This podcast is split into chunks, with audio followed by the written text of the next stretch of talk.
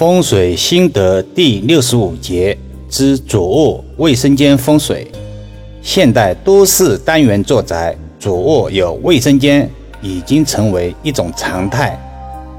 但也就是这样的布局，引发了主卧风水的吉凶不同格局。今天易遥老师就这个话题给大家谈一谈主卧卫生间的风水喜忌。一忌讳主卫不通风。大家都知道，卫生间在风水中是一个阴气较重的场所。所谓阴气，就是污秽之气。自然通风能够把这个污秽之气最大化的流通出去，最大程度降低污秽之气的滞留。尤其是主卫如果没有窗户，整个主卧的空气可想而知了。虽然现在住宅的卫生间条件，已经很好。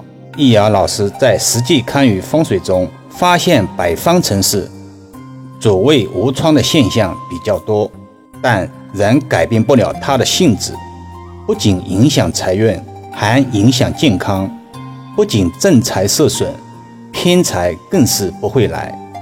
从现实生活的健康角度讲，主卫洗完澡之后，水汽蒸腾。会导致房间内湿气加重，会引发各种各样的疾病，得不偿失。所以，主卫有窗成了首要元素。有条件的，还可以把主卫装修成干湿分离。二，忌讳主卫门直冲床。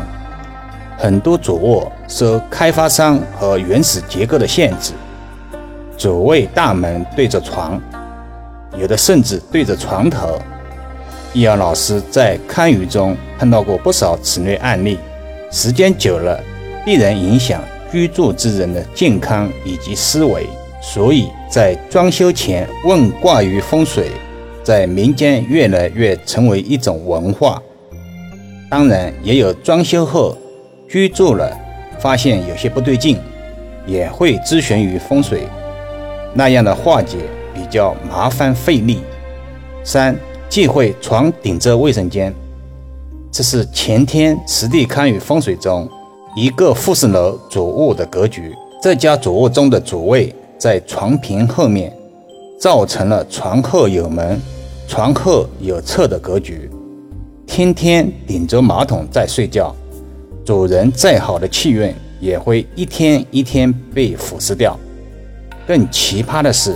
这个主卫还在楼下客厅的上方，这样的设计太随性了。按道理，开发商应该会注重风水的基本要求，但有时候为了利益，顾不了那么多。四，忌讳主卫地面高于主卧地面，这种现象在现代单元住宅中比较少见，但是在上世纪的老旧小区中却经常能碰到。那时候人们对住宅环境，包括风水，并不十分讲究，开发商们能建筑宅子就行，不太关心格局的人性化。从实用上讲，主卫高于主卧的地面，主卧地面的地板容易受潮起泡，甚至主卧的墙壁发霉的现象很严重。这样的居住环境极不利主卧之人的健康与气运。主人常年病态是必然的，如果再加上其他煞气侵扰，就形成了宅客人的不利卦象。当然，主位的风水要求还有很多，这个在未来的分享中会不断更新，一两段音频也不能全部论述完。好了，今天就讲到这里，更多分享请至易瑶文化主页收听、点评、转发、收藏。或者搜索关注公众号“易瑶文化”。